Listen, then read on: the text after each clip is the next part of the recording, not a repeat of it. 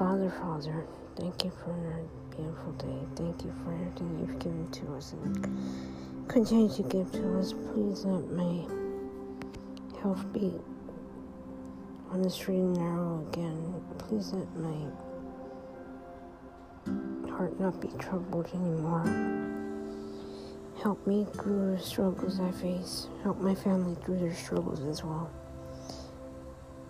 In your holy and precious name we pray. Amen.